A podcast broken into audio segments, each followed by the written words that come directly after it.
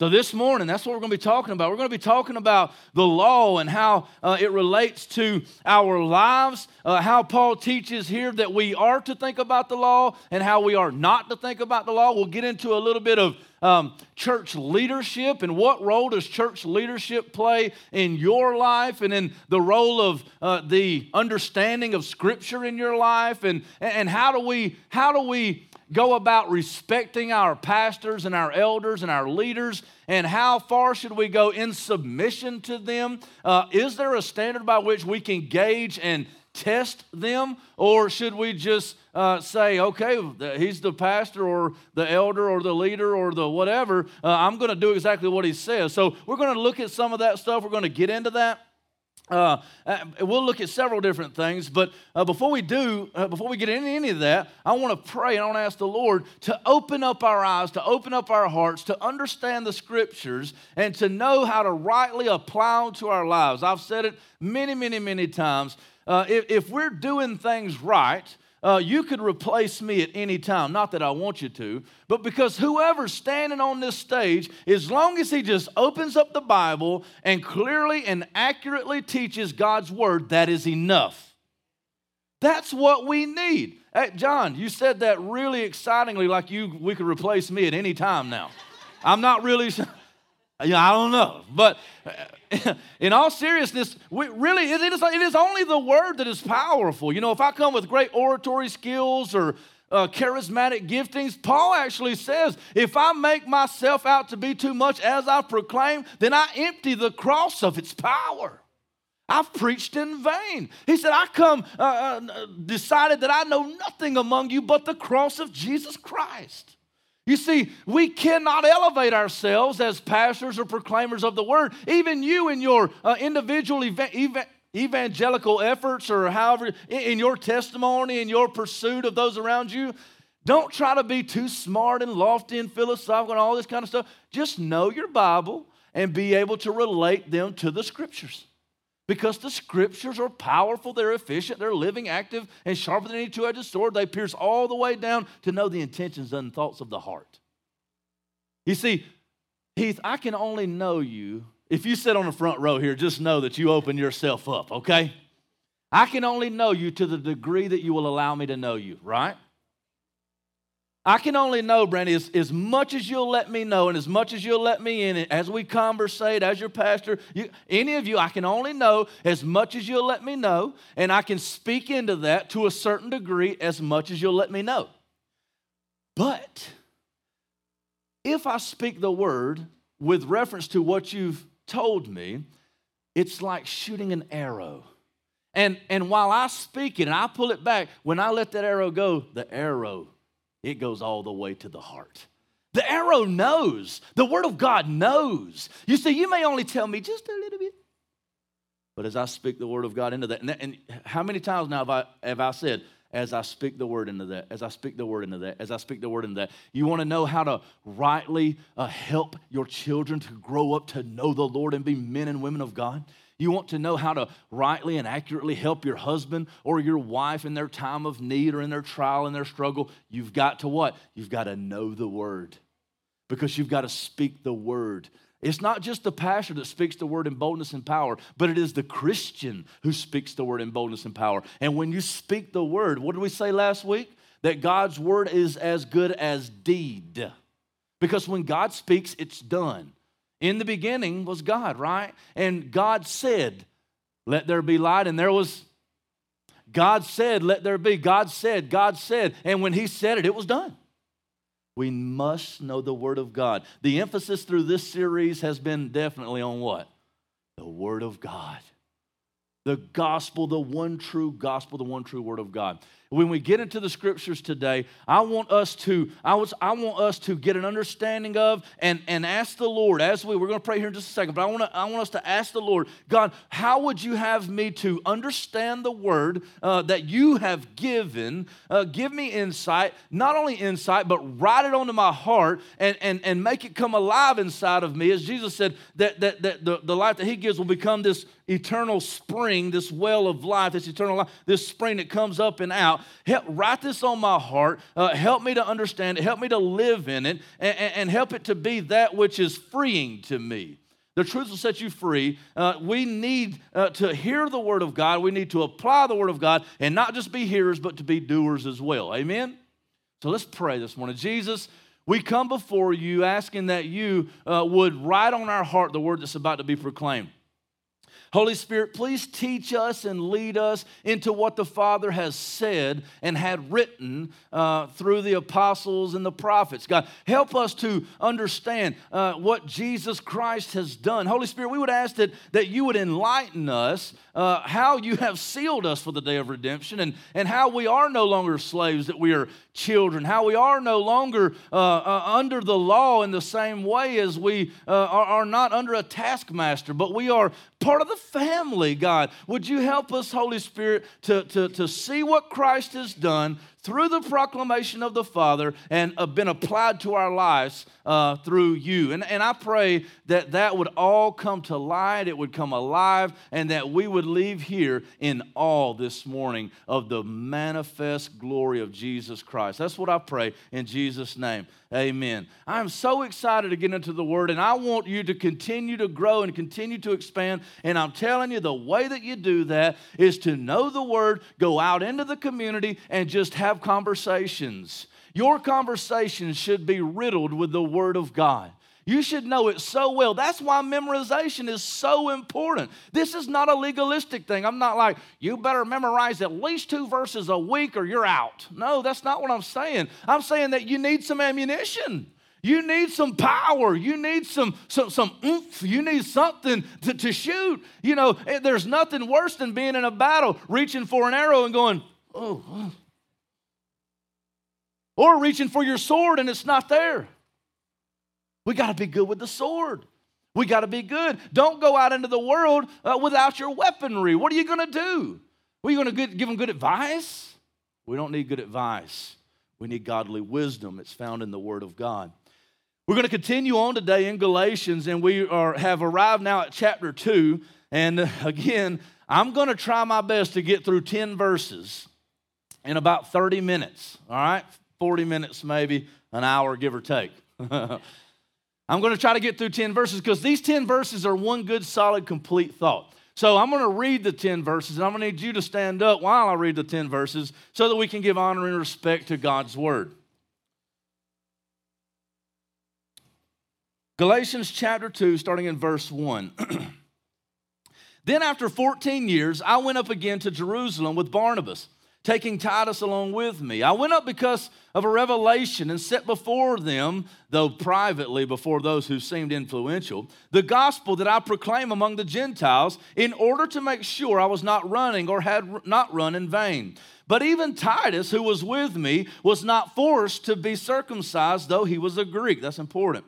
Yet, because of false brothers secretly brought in who slipped in to spy out our freedom that we have in Christ Jesus, so that they might bring us into slavery. Man, that's good, right in line.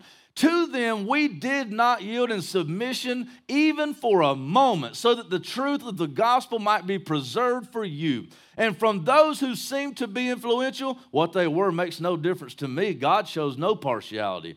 Those I say who seemed influential added nothing to me. That's going to be very uh, important and key too. On the contrary, when they saw that I had been entrusted with the gospel to the uncircumcised, just as Peter had been entrusted with the gospel to the circumcised, for he who worked through Peter for his apostolate for his apostolic ministry to the circumcised, worked also through me for mine to the Gentiles. And when James and Cephas and John, who seemed to be pillars, perceived that grace was uh, given to me, they gave the right hand of fellowship to Barnabas and me that we should go to the Gentiles and they to the circumcised. Verse 10 Only they asked us to remember the poor, the very thing I was eager to do. May God bless the reading and the hearing of his word. You may be seated. Now, there is a, a magnormous amount, if that's even a word, magnormous amount of information here. And as I study these scriptures, oh boy, does it take me to a million different places. And I've been looking at Catholic doctrine, I've been looking at the Reformation, I've been looking at the family aspect of the grace of God. I've been all over the place. But I think what the Lord would have me to show you and have me to bring out of these scriptures is a, few different things. So, what we're going to do is, like we've been doing in this series, I love it. We're just going to start and we're going to go verse by verse and we'll see how far we get and we'll see what God does. Amen? Sound good? All right, praise God. All right, so uh, chapter 2, verse 1. Then after 14 years, I went up again to Jerusalem with Barnabas, taking Titus along with me. I went up because of a revelation and set before them, though privately before those who seemed influential, the gospel that I proclaim among the Gentiles in order to make sure I was not, not running or had not run in vain. Now, Here's the first two verses of chapter 2. And what he's saying is he's, he's building a timeline for us here. And I'll, I'll have you to recall or remember last time that I told you that this parallels with, and there's differing opinions on which trip is which, but Luke records for us in Acts chapter 9, Acts chapter 11, and Acts chapter 15 different trips where Paul and Barnabas came to Jerusalem.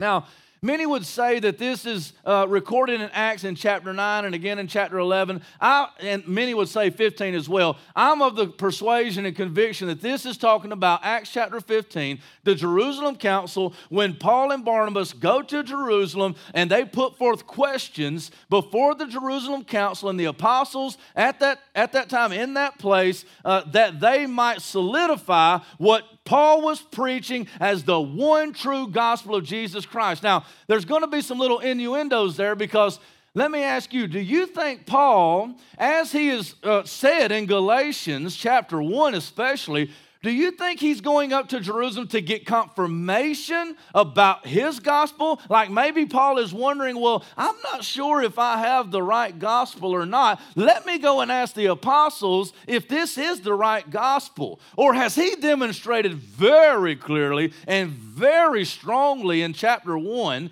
that he did not receive this from men, that it was a revelation of Jesus Christ? What do you think? Revelation of Jesus Christ. So I think this under, it's, it's, it's, important to understand what he was doing when he went to Jerusalem, when he says to make sure that I had not run in vain. You see how good the word is? You see how deep it is? And do you see how important it is not to just read it at face value and say, oh, okay. Because if you read that at face value and it says, where Paul says in chapter 2, he says, so that I might make sure that I wasn't running in vain, we could very easily say, well, he needed to, he needed to be confirmed by the other apostles to make sure that he wasn't telling a lie. But that's not the case. That would make the scriptures a little contradictory. But that's not the case. This is why context is important. Very important. Context is important. We must let the scriptures interpret the scriptures. Now, listen to this. He says, Then after 14 years, I went up again to Jerusalem with Barnabas, taking Titus along with me. I went up because of a revelation. Now, I don't want to really get really deep into all this, but there is a part in Acts chapter 11 where it says this in verse 27. This is why some people think it's 11. He says, Now in these days, prophet, and I want to give you the other side of the argument that I don't think this, this is the right understanding because I want you to judge for yourself. This is playing into my whole sermon as well. Listen to what it says here. Now, in these days, now this is Acts chapter 11, verse 27. Now, in these days, prophets came down from Jerusalem to Antioch, and one of them, named Agabus, stood up and foretold by the Spirit that there would be a great famine over the world. This took place in the days of Claudius. So the disciples determined, everyone according to his ability, to send relief to the brothers living in Judea, and they did so, sending it to the elders by the hand of Barnabas and Saul. Now, many think that the correlation between Galatians chapter 2 is actually with Acts chapter 11 because of the revelation given to Agabus. You say, now, why do I care? Why, I, don't even, I don't even care. One, you should care about the word. But two is, is that I don't think it can mean the revelation of Agabus because he's not speaking about someone else's revelation. Now, remember when I told you when we first started this that I didn't want to just teach you what Galatians said, but I want to teach you how to get to what Galatians said. Now, what you need to do that you say, well, I'm not a theologian, I'm not, it doesn't matter. This is not that big of a deal. All it is is looking at the scriptures, following some commentaries. You can get these free online at BibleHub.com. You can get a, a myriad of commentaries. You should care that much. You should you would do your research if you wanted a new ride or a new set of rims or a new gun or whatever it is. Don't tell me that I, you don't have time for that. And if you think I'm beating this horse to death, well, I think it's still breathing just a little, so let me kick him while he's down. You got to be aware of the scriptures and you've got to care. Don't leave it to this guy up here because how do you know I don't make a mistake? I'm not Paul. I'm not Paul. So when, we get into these, okay, uh, you say, oh, okay, okay, what are you? Okay, well, let's look at immediate context and let's see why do I not think that it's the revelation given by Agabus about the famine that was going to come? Why do I not believe that? Context is key. Context is key. Listen to what he says here. And I went back and I looked at the original a little bit. Now, you might not do all of that, and that's perfectly fine. You don't have to. But I went back and I looked at the original, and this is actually says, I went up according to or in line with or in accordance with a revelation and set before them the gospel that I proclaim among the Gentiles. Now, what would context? Now, to me, that I automatically start to relate the revelation with the gospel that he presented. It's right there, it's immediate context. It seems to me that the gospel that he presented was the revelation that was given. He's not talking about Agabus' revelation, he's talking about his revelation. And he uses those exact words in the context. If you'll listen, back up in chapter 1, listen to what he says here in chapter 1. Let me find it here. Oh, here it is. In chapter 1, verse 12, he says, For I did not receive it from any man, nor was I taught it, but I received it through a, a revelation of Jesus Christ. Now, all of this is going to be very important when we start to try to understand what is the role of the church in the life of the believer. Because there is differing opinions, and this is huge in your life, whether you know it or not.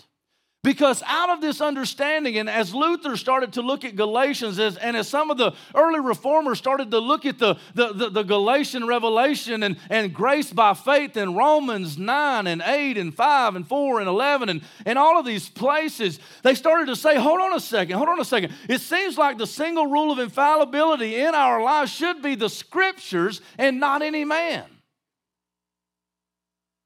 You see, the church, the, the, the, the, Catholic Church, still to this day, and I don't, I mean, I don't have any beef. I don't, I don't have any beef with the Catholic Church other than uh, they've got some problems, some issues, internal issues. And some of you, I think, were Catholic, and you've come out of that. Now you're a Protestant, and some of you have no idea that there was a difference between Catholics and Protestants, and that's okay.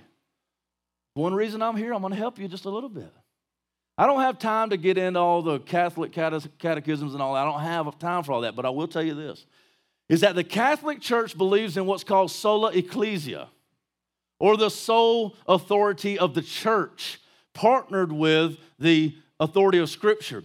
But in uh, Catholic doctrine, sola ecclesia, or the authority of the church, supersedes the authority of the Scriptures because the church is the only one that can give you the proper interpretation of the Scriptures.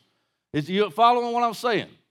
You understand what I'm saying? So the church, in, in line with, with Catholic doctrine, you cannot rightly understand the scriptures apart from what they have told you the scriptures have said.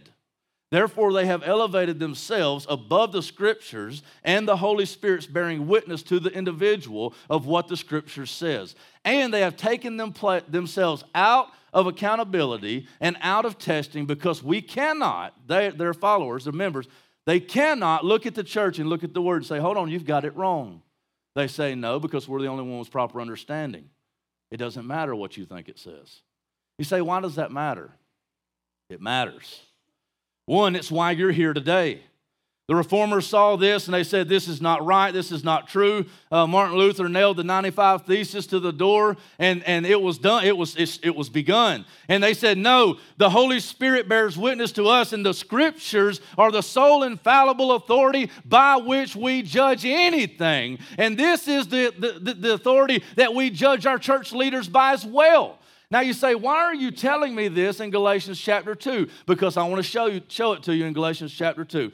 Listen to what he says. Then, after 14 years, I went up again to Jerusalem with Barnabas, taking Titus along with me. I went up because of a revelation. Now, I believe that this is the revelation that he had of Jesus Christ. It is the one true gospel. He's not asking if it was good, he is telling them this is the gospel of Jesus Christ. He said, I went up because of a revelation. I set before them the gospel that I proclaim among the Gentiles in order to make sure I was not running or had not run in vain. We're going to get to that in just a second because we need to cover that. But he says something here. Now, mine's in a parenthesis in my Bible. In the original, this is at the end of the sentence, but this is like a, a parenthetical thought. This is kind of like Paul saying, you know, like if I would tell you, say, uh, you, can, you can go to the store. I don't really care if you go or not. We find that in the text. It's kind of like a thought about what he was saying. You know, it's kind of like, you know, my wife would say, Are you going to get something to drink? He's going to get me something to drink. you know, say, Your wife ever do that to you? Are you going to the kitchen? What she actually means is, You're going to the kitchen. You're going to get me something to drink when you're in there. Then you're going to bring it back. Paul is he's making an, an afterthought. This is a, a, type of he's kind of specifying what he is saying, and he says here, "I went up to because of a revelation and set before them the gospel that I proclaim among the Gentiles, in order to make sure I was not running or not running in vain." He said, "Though privately before those who seemed influential." So here's the deal: Paul goes up to Jerusalem. He's got a revelation of Jesus Christ. He wanted to meet with the elders. He sat down with, with some of them privately that seemed like they had a lot of power and a lot of influence. Now, we don't know from the text necessarily who asked for it to be private. If it was Paul that said, Hey, can I sit down with you without anybody else around? Or if it was them that said, Paul, we need to hear this before everybody else hears it. I tend, now this is my opinion, I tend to think it was the other way around. Because here you have Saul, who was a persecutor of the church. He's been uh, preaching this gospel, and you have the apostles with, the, with, with apostolic authority uh, uh, in Jerusalem. And, and here comes Paul up to, to say some stuff. Wouldn't you? Uh, if you were the leader, so to speak, of the churches, you seemed influential. Wouldn't you bring this guy into the office first and be like, Paul, let me hear what you got to say before you stand up in front of everybody. I know I would. You know, I have pre- people ask me about preaching sometimes. I'm like, I don't know. I need to check your theology. No, that's, that's good, right? I'm like, yeah, go preach. No, we need to check. So Paul goes up. They sit down privately, have this conversation. But then later on, he's going to say something else. So here we are. Paul is in Jerusalem. He's sitting down privately with some of them. He's having a conversation with them. He's telling them about the revelation of Jesus Christ that Jesus gave to him. He says, The gospel that I proclaim among the Gentiles, in order to make sure I was not running or had not run in vain. Now, this could mean that he's worried that they're going to tell him this gospel is wrong and the work that you have done is has been in vain. It's been useless. It's been no good. But I don't think he can mean this. Again, context is key. Watch how the word of God it interprets itself. So we ask the question, is Paul worried that they're going to tell him that his gospel is no good? Or is he worried that they're going to add something to his gospel and they're not going to show it to be vain preaching? Well, no, let's look at the immediate context. Skip on down to verse 6. We're going to, we're going to come back, but skip on down to verse 6. He says, And from those who seem to be influential, what they were makes no difference to me. God shows no partiality. He wasn't worried about their power, he wasn't worried about their influence or their apostolic ministry. He didn't deny it and he didn't, uh, he didn't attack it, but he wasn't worried about it overwhelming his. He, he, had a, he had apostolic authority too. He says right after that, those I say who seemed influential added nothing to me. So we understand now that Paul wasn't worried about them adding to him or their influence that they might change him. So we ask the question then well, what does he mean here and how does it apply to us? What is he saying here? What he's saying is, is that those that had heard his gospel, those that had heard what he was saying, needed to confirm for the benefit of the people that they might not be led astray by the teachings of the false apostles. Do you understand what I'm saying? You catching what I'm throwing? You see, many times false teachers come in, and we're gonna, we're gonna go ahead and, and read a little bit more because this is key to understanding here. Listen to what he says. Though privately before some, the gospel that I proclaim among the Gentiles, in order to make sure I was not running or had not run in vain. But even Titus, who was with me, was not forced to be circumcised, though he was a Greek. Yet because of false brothers secretly brought in, see, the context is king. Yet because of false brothers secretly brought in, to, who slipped in to spy out our freedom that we have in Christ Jesus, so that they might bring us into slavery. To them we did not yield even for a moment. You see? You see now why he went. Because he had these false teachers that was coming in and he was defending them, boy. He was going at them. They were waging war over the text or the, the word, the revelation. Later it will become the text. They were waging war and Paul was saying, there is no other gospel. There is no other way. We do not need to be circumcised in order to gain salvation through the shed blood of Jesus Christ. It's not Jesus plus the, the works of the law. It's not Jesus plus circumcision. It's just Jesus. Now, what he would say is, is that if you want to get circumcised, then that's fine. If you want to obey and, and follow these rituals that you uh, honor God with, then that's okay. He would actually tell some of them, if you think it does you real good, just go ahead and cut the whole thing off. I didn't even make that up. That's in the Bible. But he's saying, I'm not against rituals that you do in honor of God, but don't think for a second that it, that it earns you the right of salvation. It is not. It is not essential to salvation. Salvation is through Christ and Christ alone, is what he would say. Amen? This is important. Now, back to the Catholic Church and why the break and the separation. One is uh, the sola ecclesia. That's a problem because we, we put the authority of man over the authority of the church. And they would uh, say, well, it's the apostolic transmission of the ministry and all these things. And I believe you have to read a lot into the text to do that. And so they would say, we have successors to the apostles that have what's called tradition. And these traditions are equal to the scriptures. Now, they've not been recorded anywhere. They're just oral traditions, so they can't be tested. And they say when the church says it, it's doctrine. And we could go into that, but there are some really twisted things in there. If you are struggling with Catholicism and the break from Catholicism and wondering why, come talk to me afterwards. We can have a long conversation. I can show you why it really doesn't line up with the scriptures, and you should really think twice. Now, what I'm not saying is every Catholic is an unbeliever. I'm not saying that either. But many uh, have the understanding of grace, sovereign grace, faith alone through grace. They have that wrong. And therefore, they struggle with what it means to be saved. Okay, but moving on, we see Paul here. He's going up to make sure that he hadn't run in vain. But he's doing this. It would be similar to if someone came into this church and they were talking false uh, uh, they, were, they were spreading false heresy or false doctrine or false gospel. And, and I was saying to you, listen, this is not the word says. This is not the revelation. This is not what it is. And some of you were like, I don't know. I just not understanding. Maybe he's got a point. And I would go down the street to the, the, the Bible believing church and I would say, brother, you come to my church right now. We got to settle this. And I brought in two, three, four. Uh, I brought in some influential members of the Christian church that had their doctrine right. And they would look and they would say, He's right. These men are liars. Now, I didn't have any fear in the world that they were going to tell me, well, actually, Brandon, the Bible's wrong and these guys are right. Did I have any fear of that? No. But we brought in, we had a conversation, and for the benefit of the people, the apostles confirmed the true revelation that Paul had. They added nothing to what he was saying. It says, But even Titus, who was with me, was not forced to be circumcised uh, though he was a Greek. You see, this was huge because if you remember, if you're a good Bible scholar, if you're a good Bible student, you'll remember who was uh, said that you need to be circumcised. Anybody, huh? No, not Peter. Peter was circumcised, but it was Timothy. Timothy, after the revelation of Jesus Christ, was called to be circumcised. Now, there's been some confusion over this. I don't have a whole lot of time for this either. But the difference between, and this is what uh, Martin Luther would write on it, and I, and I think this is worth reading here. Uh, uh, if I, I don't want to spend a lot of time looking for it.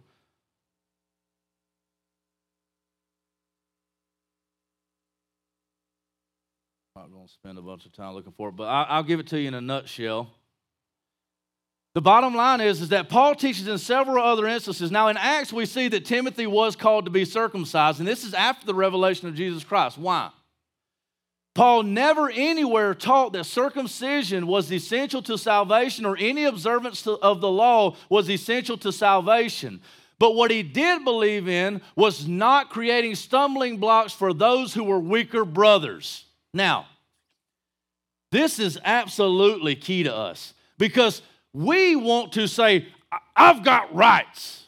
I have rights to do this, even if you want to say you've got biblical right. Paul does say, he says, I, ha- I am free to do all things, but he follows it up with, but not all things are beneficial to me. And, and, and some of the things that I'm doing cause other people to stumble. I choose not to do those things. I choose not to eat meat or drink wine, lest I cause my brother to stumble. Now, many teetotalers, they would say, you should never drink alcohol because you're going to cause the unbeliever to stumble. That's not even what the text says.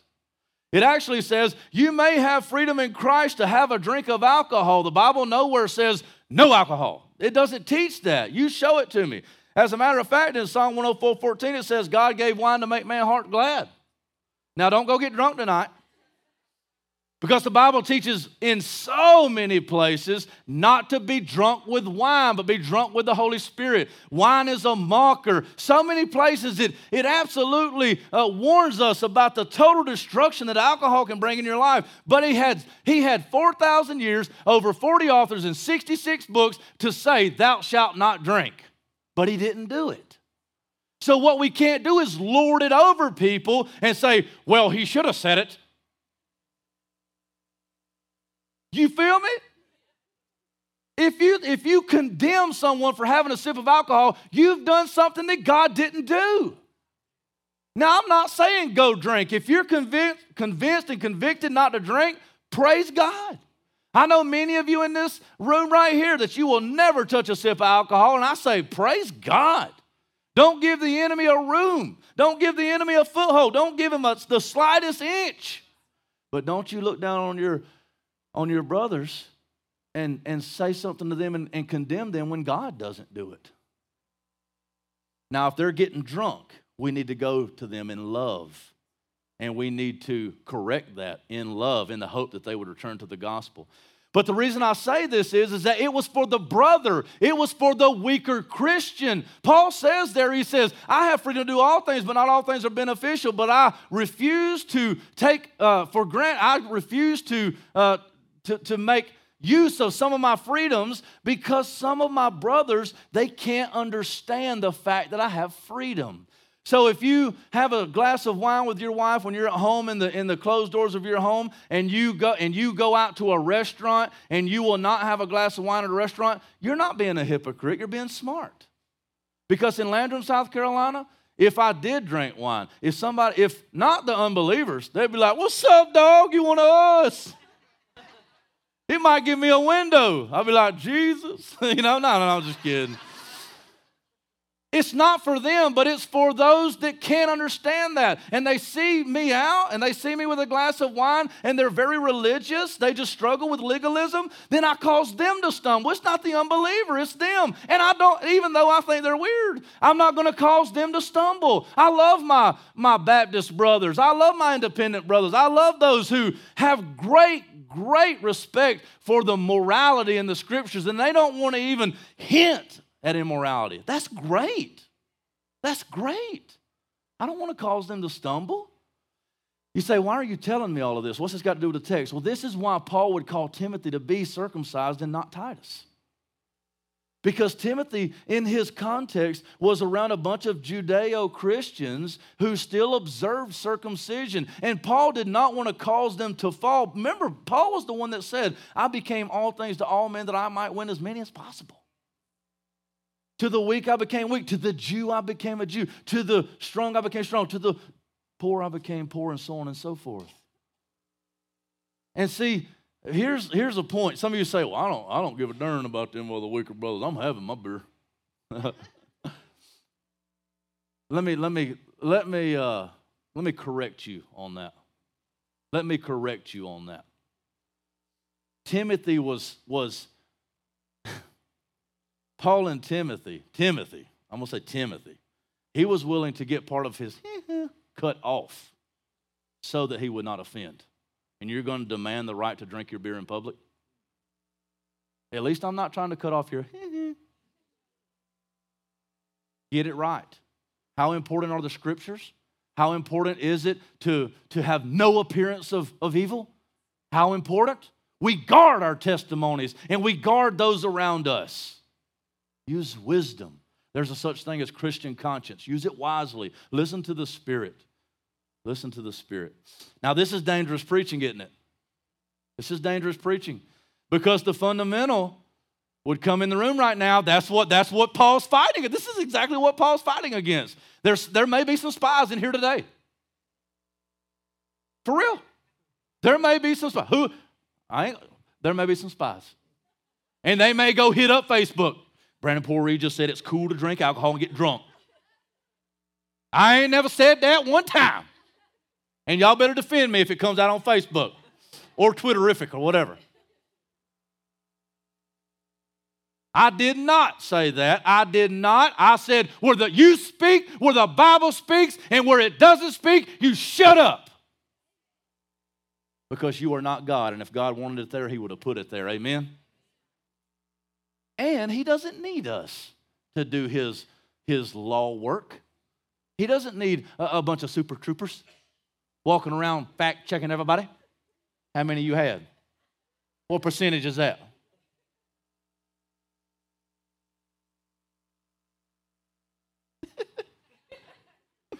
Isn't the word fun? I'm almost out of time. And I ain't even got two five yet. Okay. But you see, you see what's going on here. And, and I do need to get into this. Now, what's the role of the church? I, I need to, I need to get into this because I want to show you. Because while I don't believe that the Catholics have it right in sola ecclesia, where the church is the final authority to even tell us what the word would say and therefore elevate the church authority over the, the authority of the scriptures. I do believe that the church leadership carries a lot of influence. And the word of God tells us that it is the church, the leadership of the church, is the agency, it is the, the, the funnel, it is the pipeline, it is the roadway that Christ uses to inform his people, to help steer his people, and to guide his people in the ways of righteousness and the ways of truth. So, God has given you, me, and the other leaders in the church and the other leaders in other churches in order to help you to understand what God has done and what He has written in His Word. Now, the, the question then is asked well, what type of authority is that? And are they held to uh, the Word of God to a standard that we can test them by? And I would say yes. Uh, Paul says here in, in verse 4, he says, Yet because of false brothers secretly bought in, who slipped in spy our freedom that we have in Christ Jesus, so that we might bring us into slavery, to them we did not yield in submission even for a moment, so that the truth of the gospel might be preserved for you. And from those who seemed to be influential, what they were makes no difference to me. God shows no partiality. Those, I say, who seemed influential added nothing to me. On the contrary, when they saw that I had been entrusted with the gospel to the uncircumcised, just as Peter had been entrusted with the gospel to the circumcised, for he who worked through Peter for his apostolic ministry, to the circumcised worked also through me for mine to the Gentiles. And when James and Cephas and John, who seemed to be pillars, perceived that grace was given to me, they gave the right hand of fellowship to Barnabas and to me that we should go to the Gentiles and they to the circumcised. Now, maybe I will get through all of it today because that's one big thought. Okay. So Paul is saying here, I went up and their authority was absolutely powerful. Now, there's a little bit of a disconnect between the church authority today and that which Paul was walking into then. Anybody know why? Anybody? Why would it be that the, that the leadership that Paul was going to is different from the leadership that you're going to? They were apostles. They carried a different type of authority. They carried a different type of authority. Now, I'm going to tie that together here because that's right on the money there, Mick. That's, that's perfect. Because what we must ask now, because Paul was going to them and they seemed to have a lot of authority, right? They were the ones that could confirm the truthfulness of the gospel. Now, if we look at this in one sense, we say, well, that's, man, the Catholic Church is right. If we're unsure about anything, we don't, check, we don't check it through context and hermeneutics and exegesis. We just need to ask the right church leader. And this is the problem in the Catholic Church is that they feel that apostolic authority has been transmitted by tradition. You're getting a lesson today, I know. I know this is a little bit deeper than what you might be used to in your church, but this is important because this is why we broke from the Catholic Church. It's because now with the with the bodily assumption of Mary and and with the uh, the, the, the sacrificial uh, uh, bread that they say is actually the body of Jesus Christ, several different teachings that we can't find in Scripture and we can't find in early church fathers. They are saying this is dogmatic, meaning that if you don't believe this, you can't be saved. But the Scripture nowhere talks about the ascension of Mary. Nowhere. It's not, it can't be found. But they are saying you must believe in Jesus Christ and this in order to be saved. You see the problem there? So if Paul is going up and saying that church fathers and apostles, or not church fathers, erase that, the, those that had apostolic authority, if they were the only ones that could confirm not that his gospel was accurate for his sake, but for the sake of his hearers, then why wouldn't that apply to church leadership today?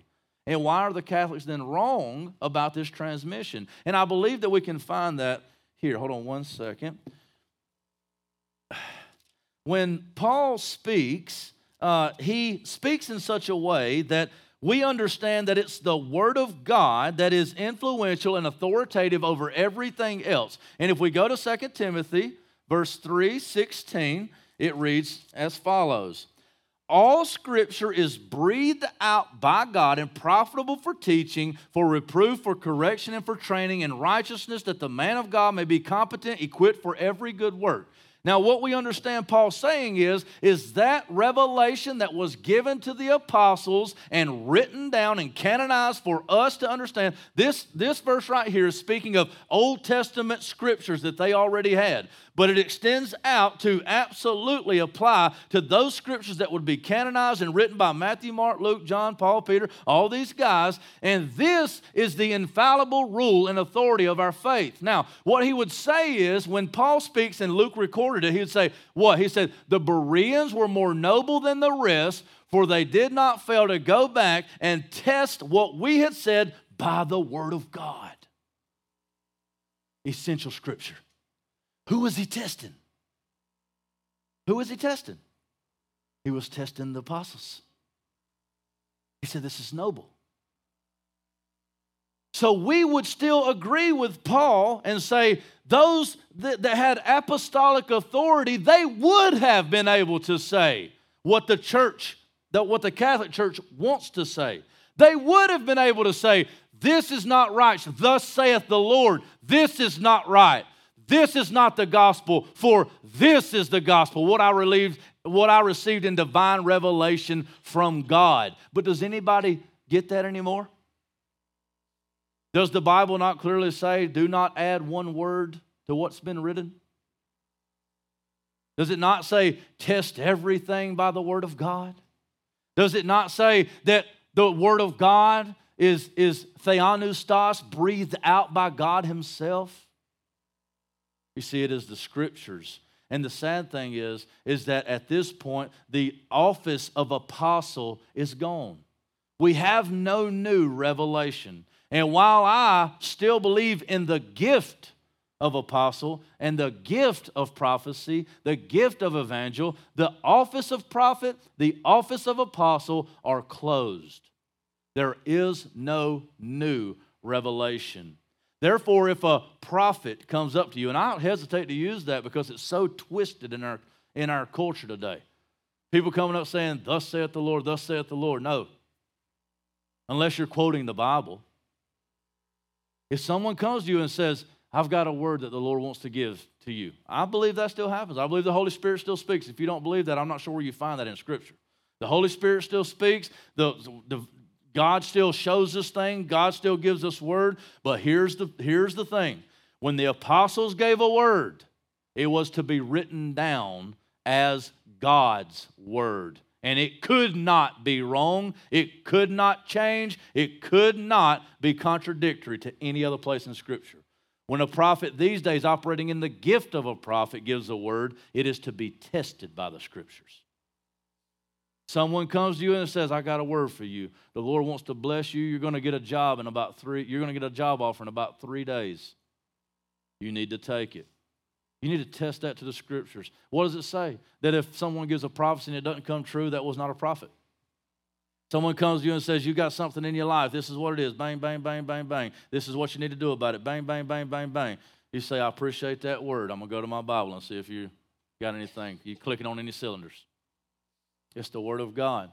You see, it's the Word of God. So, so the, the Catholic Church will believe sola ecclesia. We, as Protestants, believe sola scriptura, meaning that the, the Word of God is the divine, divine authority that we test everything by. And so we'll end on this, and the guys can come on up from the band. I had some other stuff I was wanting to do, but this is what the Lord wanted to do.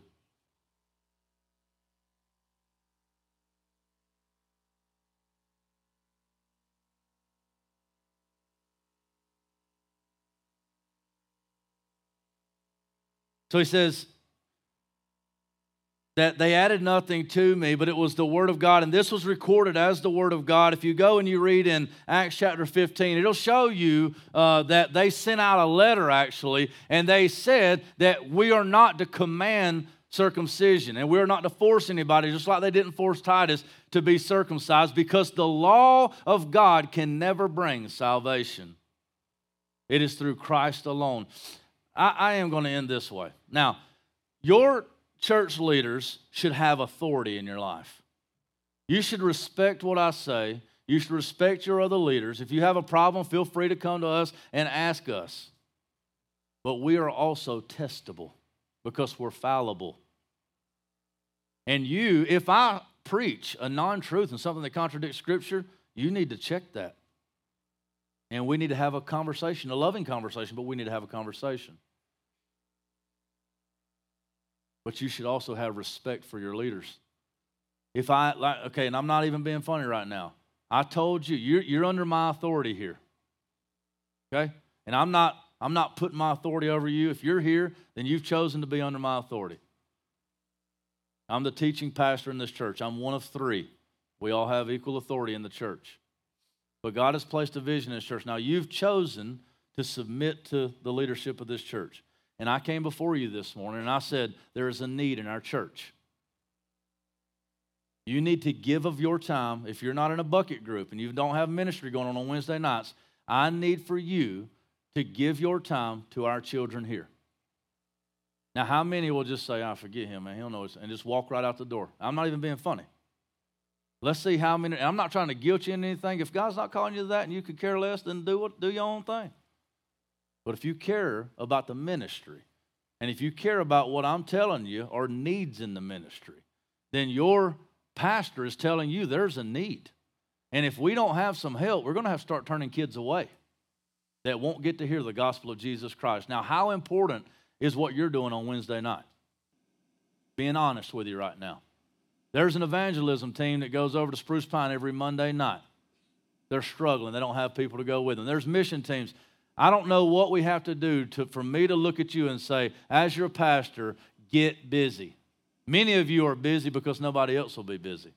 Many of you are working your fingers to the bone in ministry. You're spending lots of money, spending lots of time, and spending lots of effort ministering to those around you. While some of you, you just come here and then you go out. You come here and you go out. Well, I may not gain a thousand, two thousand, ten thousand, forty thousand member congregation by saying it, but Stop being a, a life sucker and not ever pouring back into the church. I'm going to tell you how it is, okay? It's not benefiting you and it's not benefiting the community. If you've been going to this church for three weeks and you're trying to figure it out, praise God. I'm not even talking to you. But if you've been going to this church for three months, four months, a year, two years, and you're still not doing anything, shame on you. All you're doing is taking resources that could be given to somebody else that will go out and minister for the kingdom. I'm not here to babysit anybody. I'm not here to make you laugh. I'm not here to make you feel good. I'm here to let you know that God has a plan for you, and your plan is to be a warrior for God and to build the kingdom of God. Other than that, all of this is a waste of time. You say, well, I'm leaving. Well, then you should have never been here.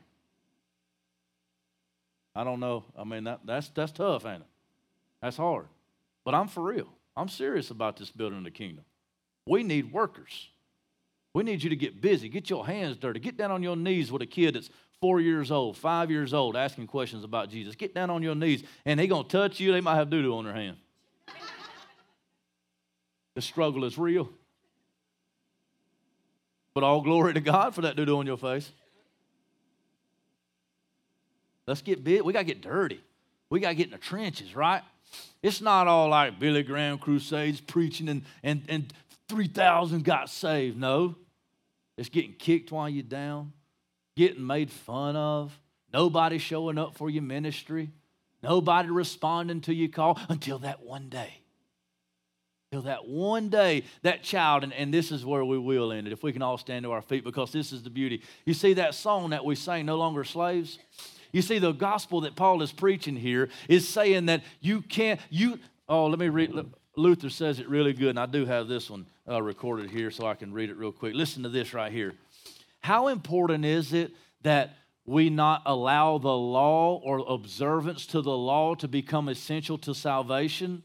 If you allow observance of the law to become essential to salvation, it will kill you.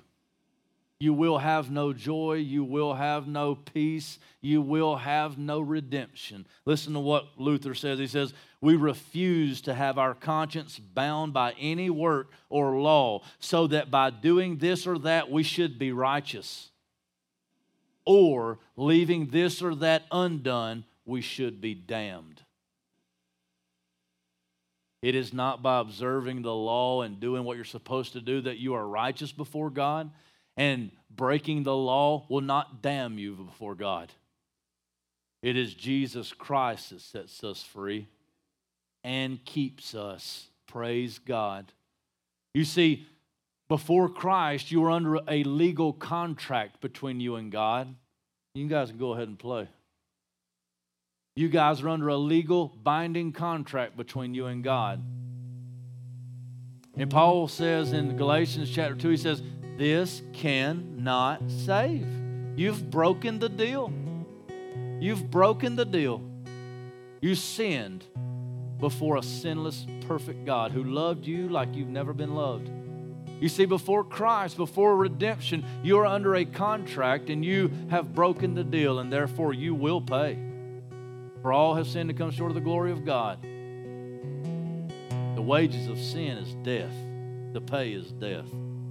But you see, moving into redemption, moving into Jesus Christ, outside of the law, we move from law to grace. And we, we no longer are bound through contract because the contract was broken through the shedding of blood and fulfilled. And now we are under covenant. Covenant, you see. A covenant is a promise promise that God says through the shedding of blood and through the giving of my son, I will draw into myself a people and I will be their God and they will be my people and I will love them and I will never forsake them no matter what they do. The Bible says that though we are faithless, He is faithful. I know this is dangerous preaching. I know it is. I know that many of you might hear me saying, do whatever you want to and still get to go to heaven. God knows that's not the right answer. God knows your heart is dark. You'll answer for that, not me. Because the children of God, they don't want an excuse to sin, they want a family to be a part of. You see, while you were a slave through contract, now you're a child through covenant. And Romans chapter 8 would say it like this uh, We have not received a spirit of slavery that would lead us back to fear. No. We've, we've received a spirit of adoptions as sons by which we cry out, Abba, Father. You see, now we're family. Now, let me tell you something. If you're not my family and you come against me, I'm going to cut you off. If you're not my family and you sin against me, I'm going to cut you off a lot faster. You come against me and you hurt my family, I'm going to hurt you. You come against me, you're going to get cut off. But if you're part of my family, That's why we got 40 year old kids at home smoking dope and playing video games, mama won't turn them out. You see, when you're part of the family, it's not about what you do, it's about who you know. It's not about what you've done, it's about what's been done. See, my son had no part in his birth, it was all me and his mama. He had no part. And he'll always be my son, whether he wants to leave or not. Are you under contract or are you under covenant? Are you part of the family or are you an outside observer? You know in your heart of hearts. Are you right now under the condemnation of the law and of sin in your life? You see, we understand we're sinners, don't we? Oh man, I do. But we have a hard time understanding grace and the fact that we're saints in the eyes of God through the redemption of Jesus Christ. You see, even though your sin's been paid for and it's been forgiven, you can't forgive yourself. You know what you're saying when you can't forgive yourself, even though Christ has already forgiven you? Really, what you would need to do is, is to look at Jesus and say, Yeah, I know you forgave me, Jesus, but you just didn't know. Jesus, I, I know that I know your word says that you can cover any sin, but not this one. Really, it's looking at Jesus and say, Jesus, you wasn't enough. You weren't enough. We need another sacrifice. Jesus, I'll, be, I'll make a better sacrifice than you, so I'm going to sacrifice and, and crucify myself because you weren't enough of a sacrifice. Child of God, stop wallowing in your sins child of God, stop, stop, stop walking around in condemnation. Your sins were paid for in full. They're covered by the blood. Your sins are washed away. You stand white as snow. Husband, forgive your wife. Wife, forgive your husband. Forgive your children. Be quick, quick, quick to forgive. Be quick to repent. Be quick to ask forgiveness and let it go.